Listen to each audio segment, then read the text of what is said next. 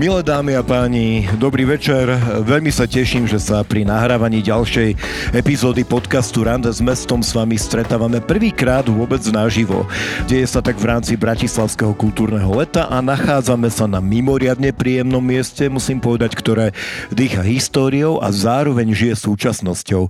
Sme na nádvorí na Bielej 6, kde aktuálne nájdete zelenú oázu v centre mesta, kedy si sa tu dokonca nachádzal aj klub Čierny Havran, takže aby tých farieb nebolo málo. Miesto dýcha históriou a zároveň žije súčasnosťou. Môžete si tu oddychnúť, zahrať partiu šachu a vychutnať si vizuálnu a zvukovú inštaláciu, ktorá vás prenesie do sveta za hranice starého mesta. Určite sem v týchto letných horúčavách pozývam aj všetky poslucháčky a poslucháčov, ktorí si náš podcast vypočujú zo záznamu v audiopodobe. Dnes sa budeme rozprávať o mimoriadnom človeku, treba povedať, prešporskom rodákovi, osvietenskom vizionárovi, uznávanom vynálezcovi, ktorý v mnohom významne predbehol svoju dobu a bol napríklad aj obľúbencom panovničky Márie Terezie. Je to Wolfgang, ale iný Wolfgang, je to Wolfgang Kempelen. V lete pred 250 rokmi, presne 28. júla 1773 publikoval denník Pressburger Zeitung správu o šachovom automate, ktorý mal podobu Turka sediaceho za stolom a ktorého stvoril radca uhorskej komory Wolfgang eh, Kempelen ako ilúziu na objednávku a pre pobavenie Márie Terézie. Turek však nakoniec zatienil všetky ostatné a oveľa dôležitejšie Kempelenové vynálezy, ktorými podľa slov nášho dnešného hostia chcel robiť svet lepším. Andrej Grohl z občianského združenia Kempelenopolis nám dnes ozrejmí, aké svetové prvenstva má Kempelen na svojom konte, a to napríklad aj v oblasti vzdelávania nevidiacich a nepočujúcich. Porozprávame sa aj o jeho umeleckom talente a aj o tom, prečo tento polyhistora genius výraznejšie e, nerezonuje v povedomí verejnosti a možno aj prečo sa nestal symbolom nášho mesta. Vítaj Andrej, ahoj. Ďakujem. Pekný večer. Toto bol taký obsiahly úvod z rozsiahlejšieho cyklu. Inak takéto obsiahle úvody e, má aj také jedno známe pražské divadlo a ja tam vidím také prepojenie a práve preto moja prvá otázka ide na teba. Čo sa ti tak v hlave vynorí, keď, keď počuješ meno Kempelen? Tak každé rozprávanie o Kempelenovi začínam takým mojim motom, že Česi si museli Zimmermana vymyslieť, ale my máme Kempelena, ktorý bol skutočný. Ako si správne povedal, Kempelen bol teda prešporský e, polyhistor, vynálezca, výtvarník, dramatik a iluzionista súčasník a obľúbenec Marie Terezie. A som rád, že sme sa stretli práve tu, na Bielej 6, pretože tento dom súvisí aj s Kempelenom, ale to možno vysvetlíme neskôr. Keby sme nevysvetlili, tak sa k tomu e, potom nejako dostaneme. Otázka nad listami divákov, minimálne moji spolužiaci z kurzu, turistického sprievodcu, ktorí sú tu aktívne zúčastnení, e, sa to určite neskôr opýtajú, ale prípadne aj niekto z vás. Poďme pekne e, chronologicky, povedal by som. Tak sa mimochodom začal aj iný podcast práve o tejto osobe s tebou, ale poďme sa opýtať. Kempelen sa narodil v roku 1736 tu v Bratislave. Vieme presne kde, v ktorom dome? 1734. Áno. A vieme presne kde. Bolo to na rohu Prepožskej a Ventúrskej ulice, na mieste, kde dnes stojí De Pauliho palác ktorý tam vtedy ešte nestal. V roku 1734 tam stalo niekoľko stredovekých domov. Mm-hmm. To bola taká väčšia parcela. No a jedným z nich bol tzv. Špindlerov dom, v ktorom sa Kempelen narodil. Takže ten dom už neexistuje. Ten dom už neexistuje. V polovici 18. storočia ho Kempelenovci predali rodine de Pauli, ktorí tam postavili dnešný barokový palác. Mm, pamätné tabule tam tiež žiadne nie sú, ale k tým sa o, sú, ale uh, Franz Liszt tam má. Áno, áno, viem, tiež tam v tom paláci nehral. Či hral vlastne v paláci, ale nie na záhrade, ale k tomu, o tom potom. Akého pôvodu bol vlastne Wolfgang Kempelen? Pochádzal z nejakej staršej bratislavskej rodiny? No on pochádzal e, z prešporskej nemecky hovoriacej rodiny. Je taká legenda, že tá rodina Kemplenovcov pochádzala z Írska, že v 17. storočí prišli e, z Írska s biskupom Walterom Lynchom ale toto sa nedá úplne dokázať. Nevie sa presne, kde sa narodil Engelbert von Kempelen, čo bol Kempelenov otec. V každom prípade ich e, Kempelenová rodná reč bola Nemčina. z matkinej strany tiež pochádzal e, z významného prešporského rodu Špindlerovcov, tak sa podľa toho má názov aj ten dom. A dokonca jeho starý otec Christoph Špindler bol v Bratislave richtárom. Malo to niečo so Špindlerovým mlínom? tak to, to veľmi pochybujem, ale neviem. Dobre, Zistím ti to. O írskom pôde som počul, zdalo sa mi to až moc fantasmagorické. Ale ako je to teda s tým samotným eh, menom Kempelena? Zvykne sa uvádzať, že mal mena dve. Johann Wolfgang. No to som rád, že sa na toto pýtaš, pretože toto je jedna taká vec, ktorú ja sa snažím už 5 rokov vymýtiť alebo vyvrátiť. Totiž to v slovenských zdrojoch, poťažmo českých, sa často vyskytuje forma mena Johann Wolfgang von Kempelen. Ale absolútne netuším prečo, pretože on sa volal proste iba Wolfgang von Kempelen. Respektíve mal veľa mien krstných, môžem prečítať, bol pokrstený ako Wolfgangus Franciscus de Paula Johannes Elemosinarius de Kempelen toho 23. januára 1734, keď sa narodil. Ale eh, vo všetkých dobových zdrojoch sa spomína iba meno Wolfgang von Kempelen a keď som sa bavila s nejakými odborníkmi e, na Kempelena, ktorí boli buď e, z, z Rakúska, tam je veľká odborníčka Alice Reininger, autorka Kempelenovej biografie, alebo doktor Fabian Braghane z Nemecka, tak oni v živote nepočuli túto formu Johann Wolfgang von Kempelen. A jedno vysvetlenie je, totižto on mal brata, ktorý sa volal Johannes Nepomuk von Kempelen. A častokrát sa oni dvaja zamieňajú, pretože obidvaja pracovali v Uhorskej dvorskej komore, mali titul Hofrat Kempelen a častokrát sa spomína iba Hofrat Kempelen, takže nielen, že jeho meno mu prischlo, Wolfgangovi, ale aj mnohé jeho tituly alebo funkcie. Napríklad, možno niekde uvidíte na Wikipedii alebo aj, aj v nejakej staršej slovenskej encyklopédii, že Ritter von Kempelen, čo je e, tiež titul, ktorý mal iba jeho brat Johann Nepomuk. Alebo sa dočítate, že vraj bol osobným sekretárom Alberta Tešinského a Márie Kristýny, e, e, uhorského miestodržiteľského páru. To je tiež nepresné.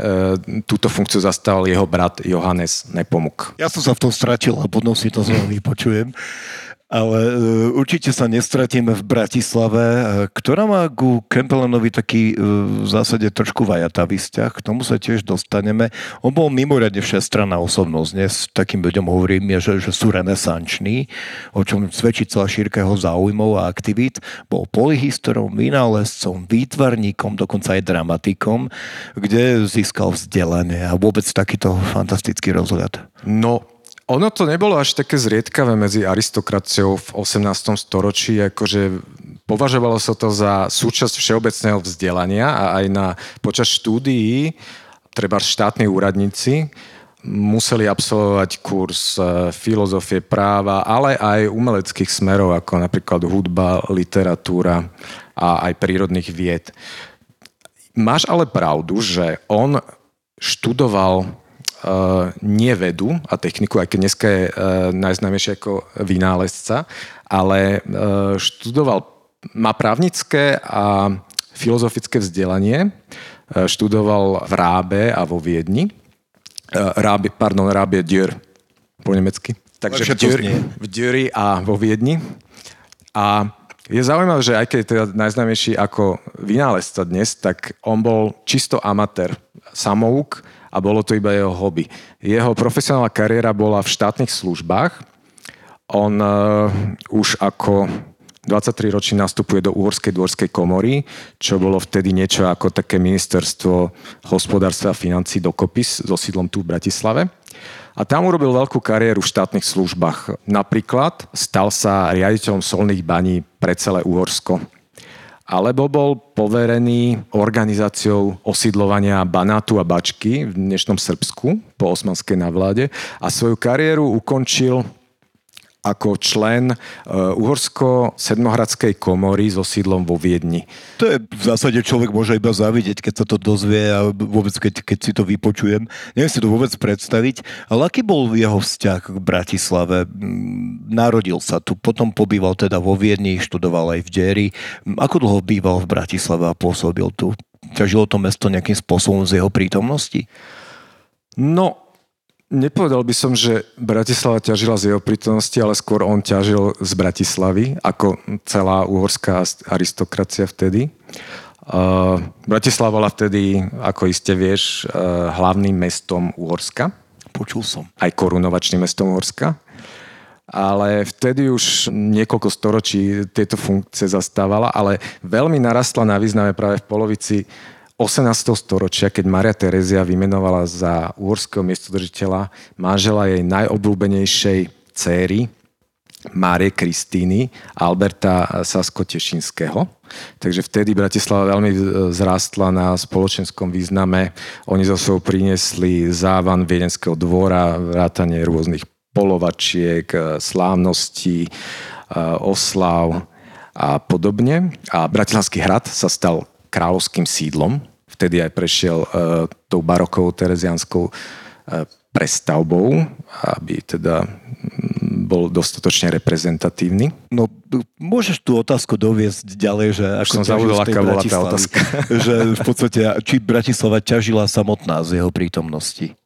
Aký vzťah akože v rámci svojich uh, uh, úradníckých povinností určite tu riešil rôzne veci, napríklad stavebný dozor, v meste a bol aj poverený počas prestavby Bratislavského hradu alebo následne na ňu e, vyriešením otázky zásobovania Bratislavského hradu vodou a vtedy vybudoval e, tlakový vodovod na Bratislavský hrad. To je v podstate asi aj jediná hmatateľná vec, ktorá ešte v Bratislave po ňom zostala. E, v hradnom brale vidno z výšky tunela, ktorým tento vodovod viedol. On e, teda začínal na Vidrici v podhradí, kde zo studne sa prečerpávala voda do výšky 80 metrov na nádvorie hradu konskou silou tejto téme sa ešte priblížime ku koncu e, rozhovoru, lebo budem zvedavý aj na nejaké artefakty, ktoré nám Kempelena v Bratislave pripomínajú, ale poďme ďalej. E, sám som sa niekoľkokrát nechal zmiasť odborná spísba nám hovorí o výskyte niekoľkých lokalít v rámci, teda kde lokalizujú jeho dom na súčasnej Dunajskej ulici. Dá sa teraz istotou určiť, kde na tej Dunajskej ulici Kempelen býval? No, ja som si myslel, že áno, že to je Dunajská 20. To je ktorý ale dom? Už, už si tým nie som taký istý. Tento dom uvádza aj Alice Reininger v biografii Kempelana, ale keď som sa s ňou bavil, tak ani ona už si tým nie je úplne istá. Je to ten dom, ktorý je vedľa Liga Pasáže. Je tam taká reštaurácia, ktorú asi nemôžem teraz menovať, ale uh, on sa tvári barokovo, ale on je novší, je to neobarokový dom, takže preto asi to, Aha, to nebude jeho dom. Reš, reštaurácia azijského, moderného azijského áno, typu, áno. áno. Potom ďalší kandidát už nestojí, ale lokalizovali by sme ho na miesto, kde, kde dnes stojí Maďarské gymnázium. Tam stal taký klasicistický e, dvojpodlažný dom, ktorý z, e, zväčšnil aj Karl Frech, možno poznáš tú rytinu a tradovalo sa, so, že to je Kempelenov dom. Bola tam potom aj e, fabrika na výrobu klavírov a dievčenská škola. A tá dievčenská škola potom ten dom zbúrala a postavila tam tú dnešnú secesnú budovu. A ešte bol jeden kandidát, oba prípady sú pekné, ale ešte jeden kandidát Myslíš bol. ten na rohu Klemensovej ulice? Áno, na rohu Klemensovej ten... proti Babkovomu divadlu, ktoré v rekonštrukcii Áno, tak tento určite nie je Kempelenov dom, jednak ten dom je dosť nový, relatívne, 19. storočie, ale či tam stál, neviem. Som hlboko sklamaný, odchádzam Ako na ďalšiu naj... otázku. Mne sa zdá najpravdepodobnejšie, že teda stál na mieste toho maďarského gymnázia. No, ale určite postavil on sám nie budovu, ale dôležitú vec a bol to tzv. hovoriaci stroj. To je pre mňa fantasmagorická záležitosť. Ja som to dokonca aj počul, ako to znie. Je to, je to, je to veľmi čudné. Na akom princípe to fungovalo? No máš pravdu, za najvýznamnejší Kempelenov vynález sa pokladá dnes hovoriaci stroj, ktorý ale on pokladal v podstate iba za taký poznávací nástroj. On totiž to sa venoval 20 rokov výskumu reči, lingvistike, anatómii rečových orgánov a všetky tieto poznatky, ktoré počas e, toho 20-ročného výskumu e, nazbieral, zhrnul v knihe Mechanizmus ľudskej reči, ktorá vyšla v roku 1791 vo Viedni. A Dokonca vyšla aj v slovenskom preklade v roku 1990 vo vydavateľstve Tatran v preklade profesora Ondrejoviča. A na konci tejto knihy sa nachádzajú teda aj plány na zostrojenie jeho hovoriaceho stroja. Ale e, za najvýznamnejšie Kempelenovo dielo, jeho opus magnum sa poklada práve táto kniha, mm-hmm. ktorá má niekoľko častí. On tam vstupuje do filozofickej e, diskusie o pôvode jazyka napríklad, alebo e, ďalšia časť je, že skúma anatómiu rečových orgánov a ich funkciu, ďalej skúma techniku tvorby každej jednej lásky, celú abecedu, dokonca české ř. A e, dokonca tam uvádza aj odporúčanie na zlepšenie výslovnosti, takže Cambridge sa pokladá aj za priekopníka logopédie. No a na záver, ako som hovoril, príklada e, plány na zostrojenie hovoriaceho stroja, čo bol prvý úspešný pokus o umelé napodobenie reči v histórii. A ak si túto knihu zoženiete, tak si ho môžete aj vy zostrojiť, pretože e, existujú funkčné repliky vo svete, ja som ich videl niekoľko a dokonca pred 4-5 rokmi bola vo Viedni fonetická konferencia, kde sa zišlo asi 6 týchto hovoriacich strojov z celého sveta a mali tam taký battle. Počkaj, hovoriace stroje sa iba zišli, hej? To je pred, predchodca artificial intelligence, na umelé inteligencie. Stretli sa hovoriace stroje a mali spolu konferenciu. To je pekné. No, e, vysvetlíme si, ako to fungovalo, ale ešte by som teda spomenul, že vďaka tomuto hovoriacemu stroju sa Kempelen považuje za zakladateľa novej vednej disciplíny, tzv. experimentálnej fonetiky, čo je taká odnož fonetiky, ktorá poznáva veci experimentálnymi metodami. A no. práve no. tento hovoriaci stroj bol pre ňo poznávací model všetkých týchto vecí, čo nahonobil tých poznatkov. No a on sám v tej knihe uvádza, že začal na ňom pracovať niekedy okolo roku 1769 a je za tým taký príbeh, že bol na výlete e, na vidieku, pravdepodobne niekde na Žitnom ostrove v blízkosti Hubíc, kde mal letné sídlo. A začul v ďalke detský plač. Tak išiel za tým hlasom a zistil, že to nie je detský plač, ale je to zvuk guide. Prišiel to k hostincu a našiel tam gajdoša, ktorý ladil svoj nástroj.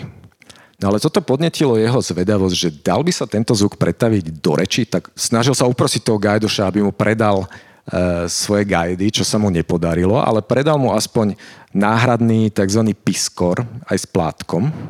A Kempelen prišiel hneď večer domov a hneď začal experimentovať, no netušil, že našiel teda zábavku na 20 nasledujúcich rokov. No tento stroj fungoval na mechanickom princípe. Ako som teda spomínal, slonovinový plátok bol taký generátor toho hlasu.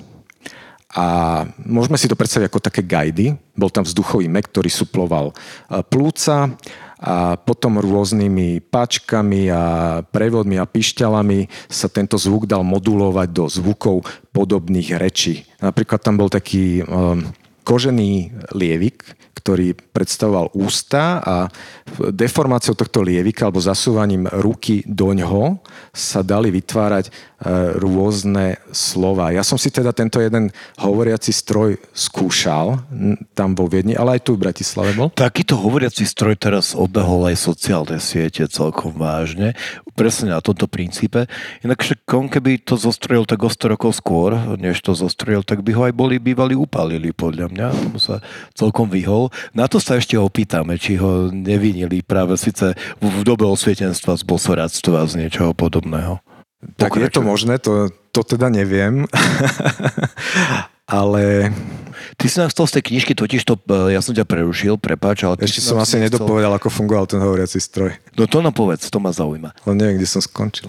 E, práve pri tom, že simuluje ľudské ústa Áno, a potom určite. je tam tá, tá, v podstate, tam je ten vak, ktorý tam nanáša ten vzduch. Vlastne nešlo o stroj v pravom slova zmysle, ale bol to skôr taký hudobný nástroj, kde uh, ten hráč na tom hudobnom nástroji v podstate zapojením uh, svojho sluchu a svojej šikovnosti v reálnom čase mo- moduloval, reagoval na to, čo sa deje a moduloval tie zvuky do zvukov podobných rečí. A teraz nám daj, prosím ťa, ukážku z knihy, ktorú si priniesol a ktorú podotýkam môže náš posluchač aj vyhrať. Dokonca ju môže vyhrať aj živý posluchač tu medzi nami. Uvidíme, ako ju rozdáme. Ty máš niekoľko výtlačkov tejto knihy, vždy ju kupuješ v antikvariátoch. Áno, vyšla v, v náklade 1800 kusov a predpokladám, že aspoň takých 100 prešlo mojimi rukami. Takže ja by som vám rád prečítal e, z prvej kapitoly, kde sa venuje lingvistike a v podstate vstupuje do také polemiky, že čo je pôvod reči. Napríklad tam oponuje aj takým mysliteľom, ako bol Herder a podobne. A on zastával napríklad um, taký názor, že uh, reč nebola daná z hora, ako hotový produkt, ale má evolučný pôvod, že sa vyvíjala postupne z jednoduchších fóriem do zložitejších. A v podstate je to iba taký nejaký druhotný produkt, čo opiera svojim pozorovaním v tej anatomickej časti, že v podstate žiaden z rečových orgánov alebo z orgánov, ktoré e, sa zapájajú pri tvorbe reči, nevznikol primárne pre reč Podobne ako napríklad prsty nevznikli na hru na flaute alebo oči kvôli čítaniu. No a ja vám prečítam uh, stať, kde analizuje reč zvierat a konkrétne psa medzi najbystrejšie a najživota schopnejšie a na predstavy najbohatšie zvieratá patrí pes. Jeho znamenité vlastnosti sa naplno prejavujú, keď stráži, pričom neodškriepiteľne používa reč. Kto si trocha všíma svojho psa, môže rozumieť tieto reči aj vtedy, keď je v izbe a keď ho nemá na očiach, vie odhadnúť, ako ďaleko je ešte príchodzí, kedy pristupuje k domovej bráne, kedy dvíha palicu, kedy odchádza a ako je ďaleko. Pes okrem brechania vydáva rozmanité iné zvuky, podľa ktorých možno usudzovať o jeho vnútornom rozpoložení. Ak sa jeho srdce naplní citom a nemôže alebo nesmie sa priblížiť k predmetu svojej túžby, svoju žiadostivosť dáva zvlášť, najavo zvláštnym nosovým pískaním. Ak je uviazaný na reťazi a trapí ho hlad, breše za svojim žrádlom celkom inak, ako by brechal na cudzieho. Ak sa vchradne dnu k stolu, kde sa je, a nechávajú ho príliš dlho čakať na pokrm, prejaví svoju netrpezlivosť nakoniec prerývaným štekotom, úplne odlišne ako predtým, položí nám ňufak do lona, alebo nám labou pripomenie svoju prítomnosť. A opäť inak šteká, keď sa vyjadrí radosť. A keď sa jeho pán chystá na vychádzku a pes má nádej, že pôjde s ním, ako len vie vyjadriť svoju radosť všelijakým krútením a jasavým štekotom. Mám psa menšej rasy, ktorý sa tu na vidieku nazýva špiclík. Vždy mi žaluje, keď mu ublížia. Ak ho niekto z mojich ľudí v dome kúpal, česal, kefoval alebo inak obťažoval v mojej neprítomnosti, žaluje sa mi potom aj 3-4 hodiny. Už keď vojdem, vítam a skúčaním, ostro brešúc na tých, na ktorých sa chce posťažovať. Potom pribieha so skúčaním znovu ku mne a robí tak dovtedy, kým mu neprikážem stichnúť. Neraz som ho takto náročky nechal nariekať, aby som mohol túto hru ukázať iným a opýtať sa ich. Či toto nie je azda reč? Takže vidíme, že neupiera schopnosť reči ani zvieratám a psom a ja si myslím, že každý psičkár mu dá za pravdu. Ja tam teda vidím svojho psa. Úplne. Dávame ti zapravdu, dávame zapravdu aj Kempelenovi, ale zapravdu mu dávali eh, mnohí aj kvôli iným vynálezom a paradoxne najpopulárnejšie je považovaný tzv. šachový automat, nazývaný aj Turek, ktorý dodnes celkom vzbudzuje záujem aj vášne vedeckej laickej verejnosti. Ako, ako ho vôbec napadlo takéto niečo skonštruovať? Tak e, máš pravdu, že dnes asi v kolektívnej pamäti najviac rezonuje e, jeho šachový turek, ktorý mu ale aj neprávom získal povesť šarlatána. Je nám totiž to jasné, že v tom musel byť nejaký fígel a Kempelen sa nám tým pádom javí ako nejaký podvodník, ktorý podvodom láka peniaze od e, dôverčieho publika. E, ja sa ho musím ale zastať. On nikdy netvrdil, že ide o inteligentný stroj, ale vždy zdôrazňoval, že pri Turkovi je dôležitý prvok ilúzie. To si potom ešte môžeme vysvetliť, že čo to teda znamená. Ale k tvojej otázke, že prečo teda vlastne zostrojil tento automat. No v 18. storočí boli veľmi populárne tzv. automaty. V Slovenčine nemáme na to úplne presný výraz.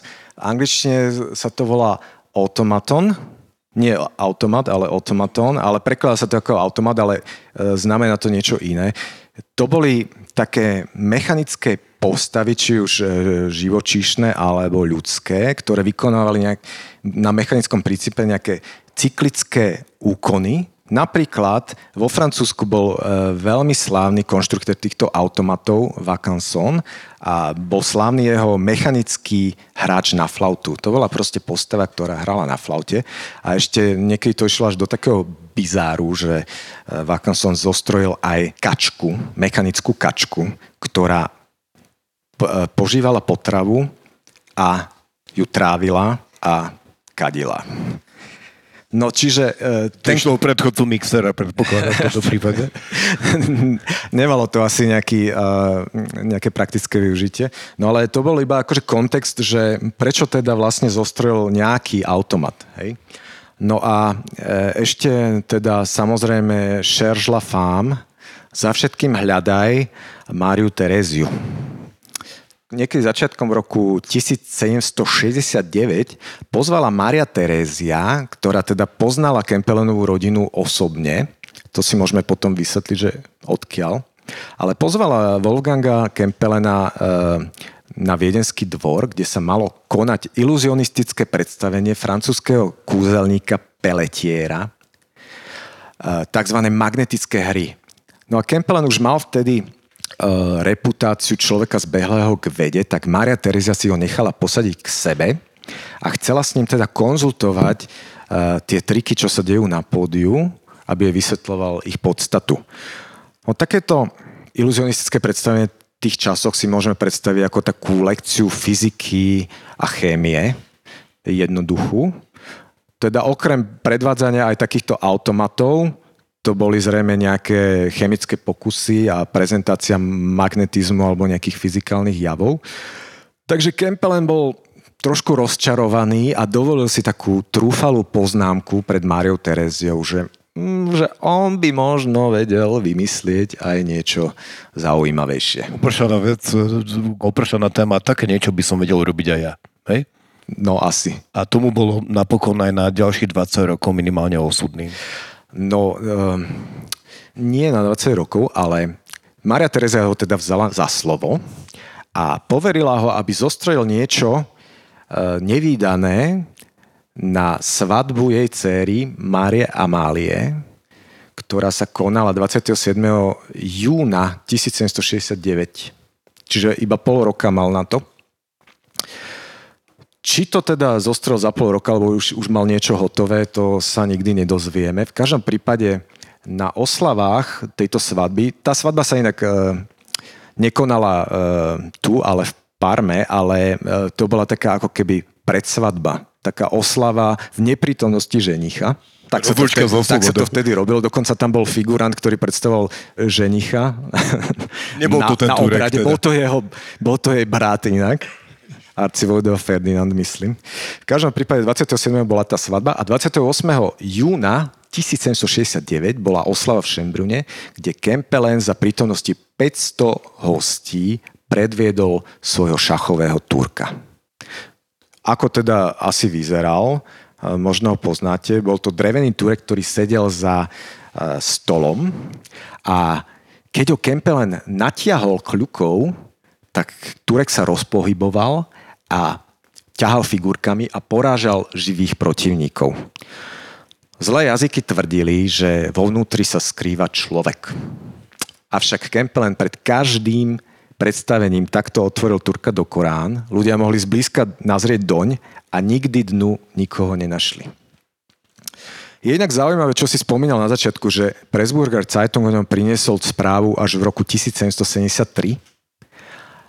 Je to pozoruhodné, lebo v, um, už v roku 1769 sa objavili správy o Turkovi, uh, ale paradoxne ani v Pressburger Zeitung, ani vo Wiener Zeitung, ale v norimberských novinách a aj v brneckých novinách. A z tohto článku vieme, že teda Maria Terezia bola spokojná a udelila Kempelenovi odmenu tisíc dukátov, čo je v prepočte na dnešné peniaze asi 130 tisíc eur.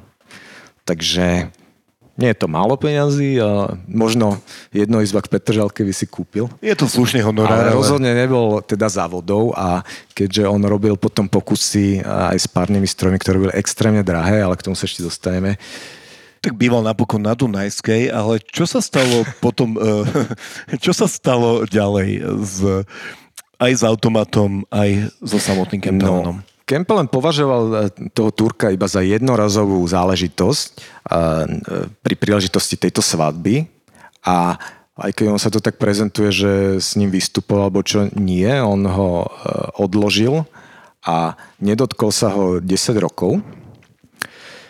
Lenže, čo sa nestalo v 80 rokoch, 10 rokov potom približne, Jozef II privítal na Viedenskom dvore vzácnu návštevu ruského princa, budúceho cára Pavla I.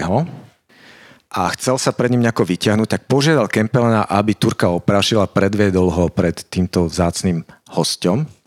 A Pavol bol taký nadšený, že nahúckal Jozefa, že musí poslať Kempelena na, na turné po Európe, aby prezentoval výdobytky Habsburskej ríše. Takže Kempelen dostal príkazom od Jozefa II., že musí e, zbaliť Turka a vydať sa na dvojročné turné po Európe. Вот что это, машина времени, да.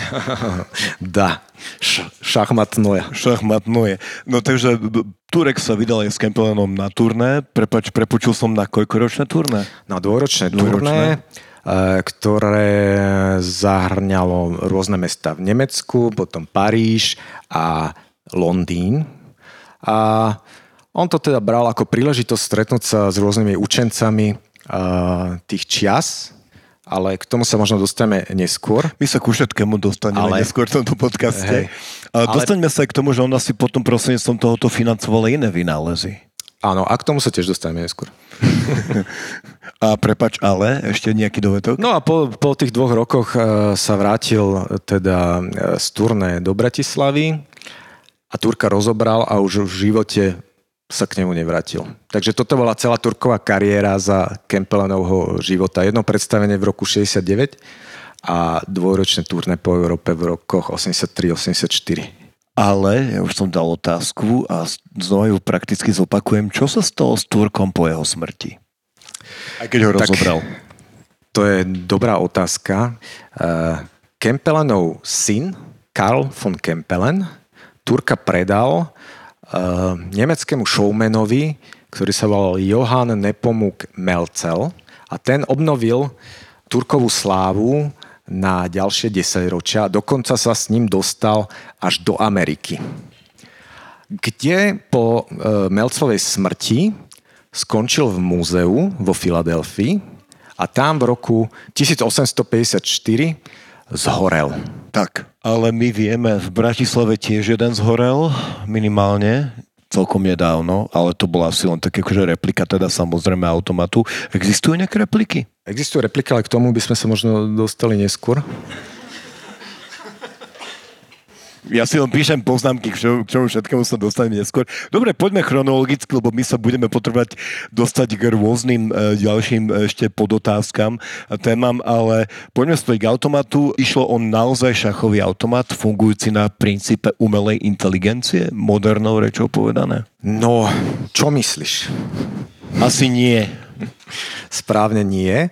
A Vieme, že aj Kempelen nikdy netvrdil, že ide o inteligentný stroj, ale vždy tvrdil, že je to len ilúzia. Napríklad to vieme aj e, z knihy, ktorú napísal Karl Windisch významná bratislavská osobnosť bratislavskej vedy, ktorý žil práve v tomto dome, kde sa teraz nachádzame a bol to Kempelenov osobný priateľ. Takže ako som na začiatku spomínal, preto som rád, že sa stretávame práve tu, takže keďže v tomto dome bol zrejme Kempelen častým hostom. Budete počuť detský plač, tak to je Kempelenov odkaz práve teraz. No a práve Karol Vindiš napísal knihu Listy o šachovom automate pána Kempelena, čo bola taká propagačná esej, ktorá vyšla na všetkých tých miestach, kde sa pohyboval na tom turné dvojročnom, ktorá mala prilákať teda publikum. A Karol Vindiš tam cituje v tej knihe Kempelena, že ide len o ilúziu. Nikdy neprezradil akú ilúziu, ako to naozaj funguje a môže sa spýtať, že prečo, ale myslím si, že odpoveď je jasná, pretože ilúzie sa neprezradzajú, pretože keď prezradíš ilúziu, už nefunguje. Ale my tú ilúziu, teda nie my, ale poznáme ľudí, ktorí to rozlúskli, hej? Uh, poznáme. Počas 80 rokov Turkovej kariéry sa nikdy nikomu nepodarilo uspokojivo vysvetliť alebo úplne vysvetliť, ako naozaj fungoval. A vyšlo o ňom asi 800 článkov alebo kníh alebo esejí. Pokúšali sa o to členovia francúzskej akadémie vied. Dokonca spisovateľ Edgar Allan Poe videl Turka hrať v Amerike a napísal článok, ktorý sa volal Melclov šachista, kde sa snažil podať svoju predstavu, ako to funguje a niektoré aspekty trafil a niektorý bol úplne mimo. Ale ešte by som predtým, než teda sa dostanem ďalej, sa zastel pri Edgarovi Alanovi Poeovi, že on napísal aj poviedku, možno si niekedy o nej počul, ktorá sa volá Von Kempelen a jeho objav. Nevermore. Nevermore. Kde vzdal uh, poctu nášmu Kempelenovi, aj keď teda ten jeho Kempelen v tej poviedke ne, nemá nič spoločné s našim.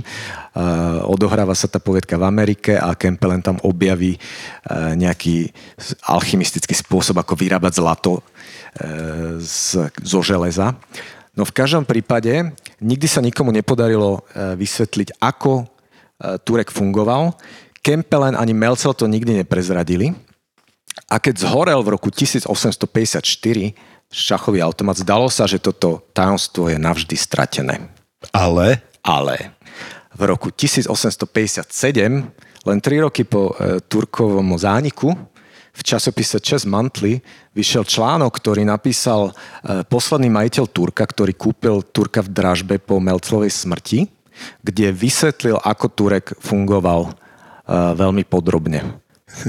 Takže e, v podstate doboví ľudia, u ktorých Turek vyvolal ošiel, si hovorili hlavne šachisti obľúbenú repliku z ďalšieho českého filmu Ja nechci k Turkovi, hej? Minimálne. Ale tam sú aj nejaké osobnosti, lebo som to naznačil, ktoré predsa len sa postavili Turkovi, teda nemyslím teda Turko... Nechceš vedieť, ako fungoval? Chcem vedieť, ako fungoval a chcem vedieť aj, aké osobnosti sa k nemu postavili a potom, ktoré osobnosti ho, ho naozaj sfunkčnili. Dobre, tak čo chceš vedieť prvé? Chcem vedieť prvé, teda, že ako fungoval, tak nám to povedz. Ak je to možné vôbec to povedať? Je to možné povedať. Samozrejme to bola ilúzia, ako Kempelen naznačoval. Samozrejme vnútri sa ukrýval živý šachista, ktorý bol ale tak dôkladne ukrytý pred zrakmi divákov, že aj keď bol Turek otvorený do Korán, tak bol neviditeľný. Ide o tzv. kabinetnú ilúziu, kde ten šachista, teda tie, tie dvierka toho stola Turka sa otvárali v istej sekvencii, a ten šachista preklapal uh, posilné priečky a vždy bol okrok pred zrakmi tých divákov, takže uh, najprv bola otvorená len jedna časť stola, on sa skrýval v druhej. Potom sa otvorila druhá časť stola, on sa skrýval za ten mechanizmus, čo je v turkovom stole a sedel za spodnou zásúkou, ktorá bola periskopická, že, tak, že sa tak nesiahala teda až po, po, pozdĺž celej hĺbky stola, takže sa tam zmestil živý človek a v podstate nebolo ho vidno a vytváralo to dokonalú ilúziu prázdneho stola. Ja som videl taký dobový obrázok toho stola, ako je tam ten Turek hey, ale ten dobový to... obrázok, čo si videl, nie je správny. On tam sedel trošku inak. No a v každom prípade uh, toto napríklad Edgar Allan Poe uhádol v tom svojom článku. Ale napríklad bol úplne mimo v rámci toho, že, alebo jeho teória, ako ovládal figurínu toho Turka, ako ťahal tými figurkami ten hráč. Edgar Allan Poe si to predstavoval tak, že ten hráč že, že tá figurina bola dutá a ten hráč sa tam nejako vplížil a, a strčil ruku do Turkovej ruky, no proste tak by to nemohlo fungovať. A bolo to oveľa dômyselnejšie. Turkovú ruku ovládal ten šachista e, takým systémom pák a prevodov, tzv. pantografom, ktorý musel byť veľmi precízny. A e, ťahy supera sledoval takým spôsobom, že na tej šachovnici nad jeho hlavou boli, pod každým količ, poličkom bola magnetická značka, teda figurky boli taktiež magnetické, takže presne videl, že kde je tá značka prisatá k doske a kedy iba vysí na strunke. Hej? Takže šachista musel byť ešte aj vedma a eskamotér zároveň trošku, aby to všetko vedel Je to tak, bolo to založené teda na dokonalej súhre toho človeka, čo stiel vnútri a toho, čo otváral Turka a prezentoval ho. Takže tí šachisti, ktorí tam v tom Turkovi boli, sú nám asi neznámi tým pádom.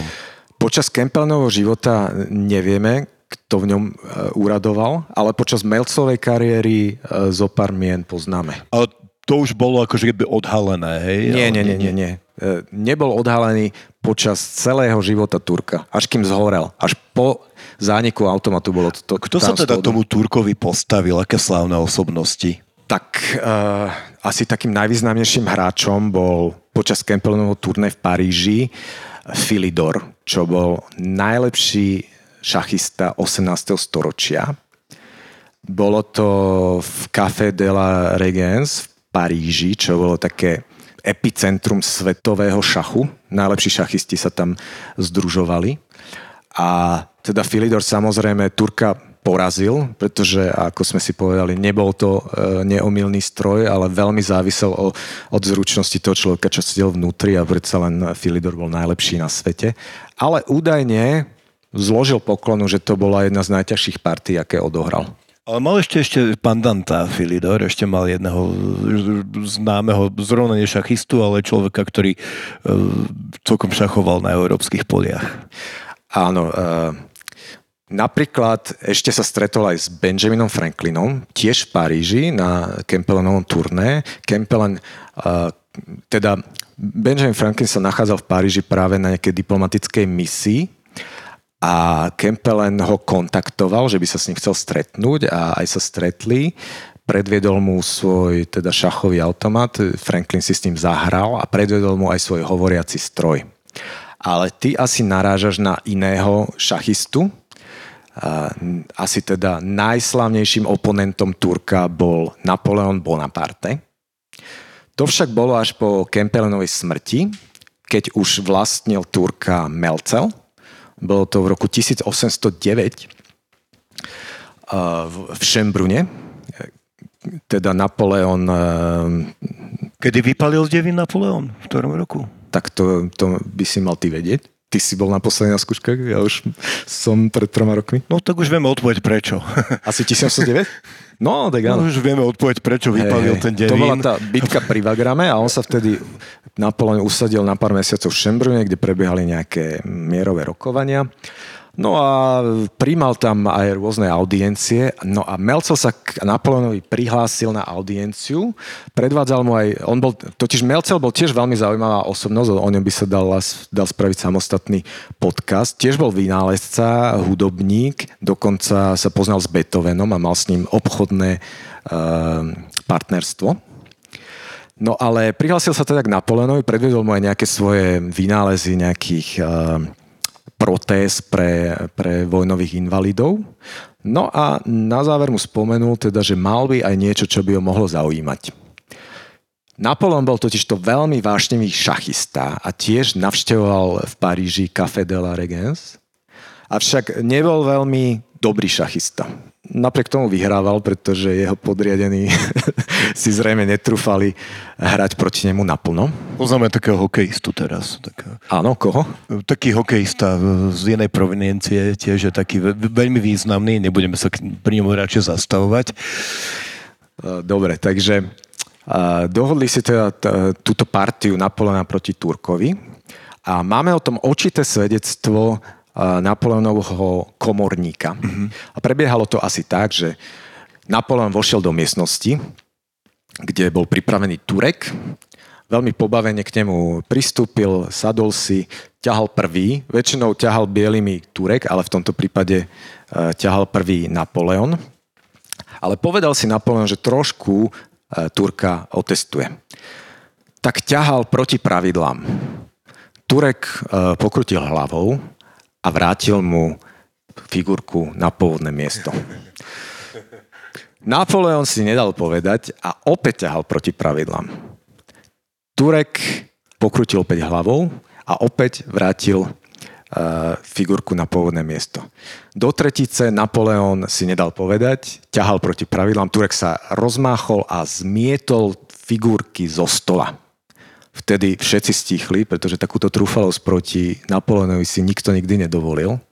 Avšak keďže to bol iba chladný stroj, Napoleon sa nad tým len zasmial a poblahoželal k Melcovi k takémuto skvelému e, vynálezu.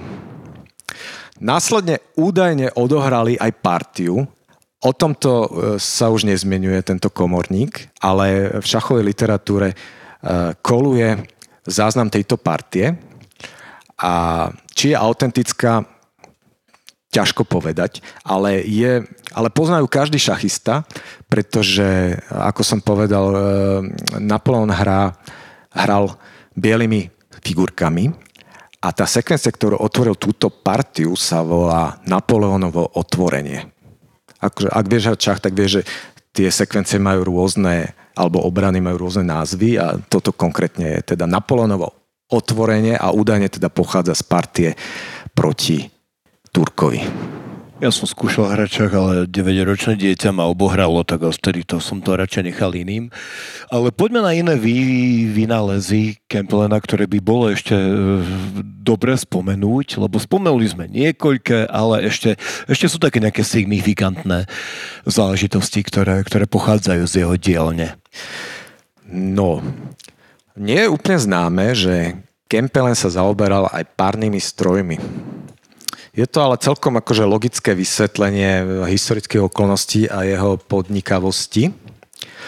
A totižto územie dnešného Slovenska bolo mimo britských ostrovov jediným územím, kde sa vo väčšom meradle rozšírili párne stroje ešte pred priemyselnou revolúciou. A to bolo práve vďaka banskému priemyslu v Novej Báni a v Štiavnici. No tieto párne stroje, to boli ale veľmi primitívne modely, nepredstavujeme si to ako tie, čo poznáme z 19. storočia z lokomotív. Boli to tzv. ohňové stroje a boli veľmi neefektívne. A Kempelen teda videl ich potenciál, vedel sa dostať k ich dokumentácii, keďže mal kontakty na úradoch a bol aj riaditeľom solných baní a investoval všetky svoje úspory do toho, aby zefektívnil párny stroj, túto ohňovú mašinu a dokonca sa pokúšal aj získať patent pre Habsburskú ríšu, avšak pri e, pokuse pred patentovou komisiou mu tento stroj kvôli chybnému výpočtu takmer vybuchol takže tento patent nezískal a takmer e, musel oznámiť bankrot, lebo do toho investoval všetky svoje úspory. No ale vďaka turné so šachovým automatom e, sa jeho finančná situácia zlepšila. No a podarilo sa mu aj e, nakoniec veľmi významné vylepšenia párneho stroja, ktoré treba priznať, že 10 rokov pred ním ich urobil eh, James Watt v Británii, ale samozrejme k tejto dokumentácii nemal prístup, takže pravdepodobne nezávisle od Jamesa Watta prišiel s konceptom oddeleného kondenzátora, čo zvýšilo uh, účinnosť ohňových mašín až o dve tretiny. No a mm, pri pokusoch s parou prišiel aj na úplne iný vynález. E, teraz zabudneme na párne stroje, ale keďže experimentoval s párou, tak nadviazal aj na prácu e, staršieho bratislavského učenca, vedca Johana Andreasa Segnera. E, teda nie objaviteľa, ale on skôr teoreticky popísal rovnice, ktoré vysvetľujú, čo sa deje v tzv. Segnerovom kolese. Segnerovo koleso je reaktívna vodná turbína, No a Kempelen si povedal, čo by sa stalo, keby som nahradil vodu parou v Segnerovom kolese. A tak vznikla Kempelenová parná reaktívna turbína. Tam teda nemáš piest ako v parnom stroji, ale e, z takého otočného ramena cez dizy vystrekuje para a reaktívnym efektom otáča toto rameno. No a svoj párny stroj aj e, túto párnu turbínu použil na pohon pump na kaskádu Neptunovej fontány v Šembrune, ešte za života Marie Terezie. No a potom, keď bol na turné s e, Turkom v Londýne, veľmi sa chcel stretnúť s Jamesom Wattom, ktorý bol vtedy najväčšia autorita, držiteľ mnohých patentov a chcel s ním prediskutovať možnosti svojej párnej turbíny. Ale cítil konkurenciu.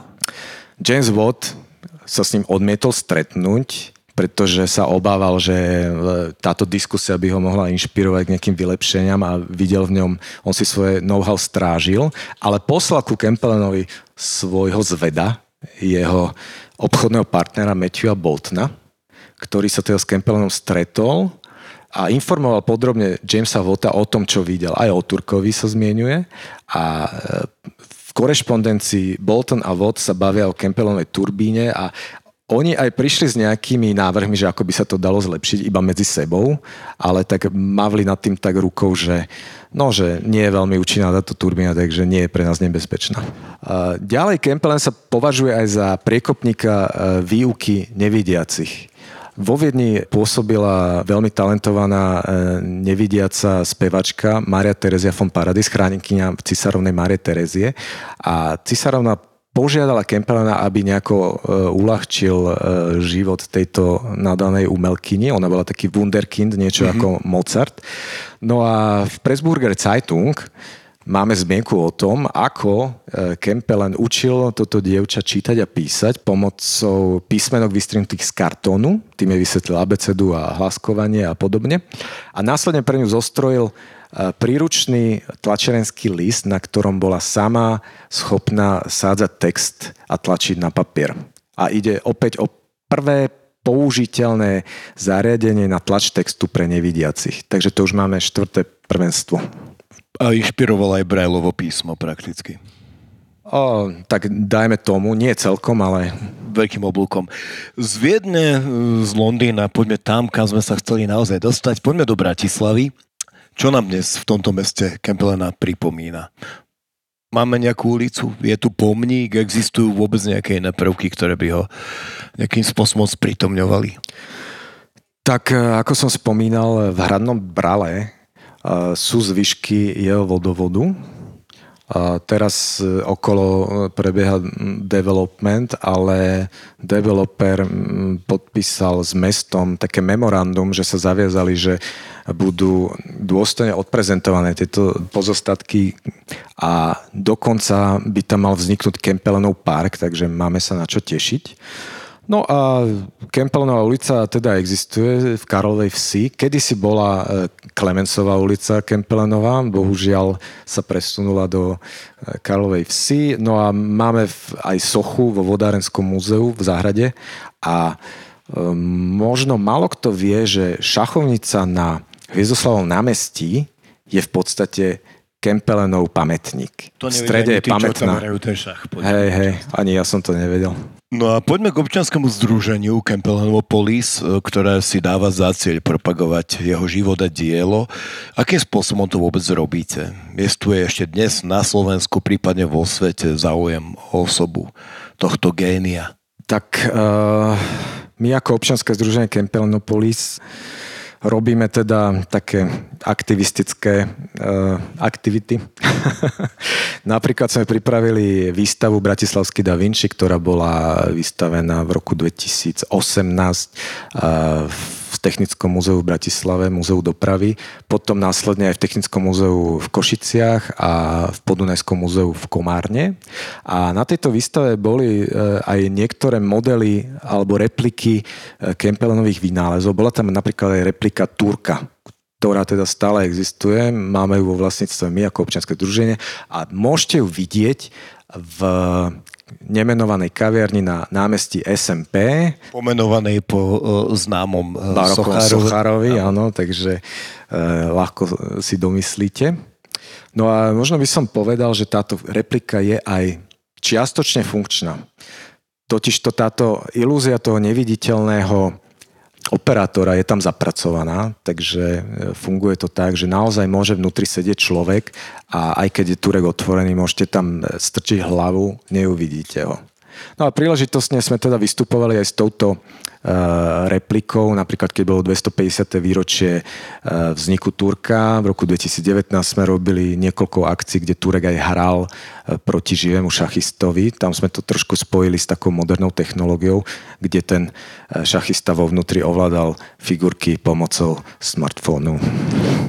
Veľmi pekne, ďakujem ti pekne. Mimochodom, na budúci rok si pripomíname 295.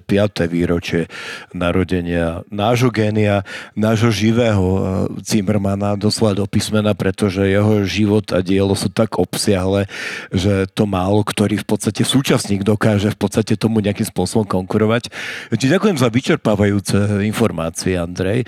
Ak by si mal ešte nejakú čerešničku na záver sem s ňou? No možno iba taký odkaz, že teda Kempelen je taký polozabudnutý, ale nielen on, ale v podstate veľa e, osobností našich dejín z obdobia Úhorska je zabudnutých, že my sa tak ako keby k ním nepriznávame, že nepovažujeme toto obdobie za svoje a prenechávame tieto osobnosti Maďarom a Rakúšanom, ktorí sa ich e, vďačne ujmú, takže vážme si našu históriu, naše kultúrne dedičstvo, pretože dejiny Uhorska sú aj naše dejiny a uhorskí králi boli aj naši králi.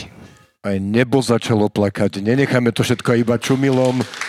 Andrej Grol, ďakujeme pekne z Kempelenopolisu. E, my sa s vami stretneme takto behom mesiaca, buď naživo, alebo prostrednícom nerozhlasových príjimačov, ale internetov. Tešíme sa na všetkých našich poslucháčov niekedy na budúce. Dovidenia, do počutia. Majte pekný deň.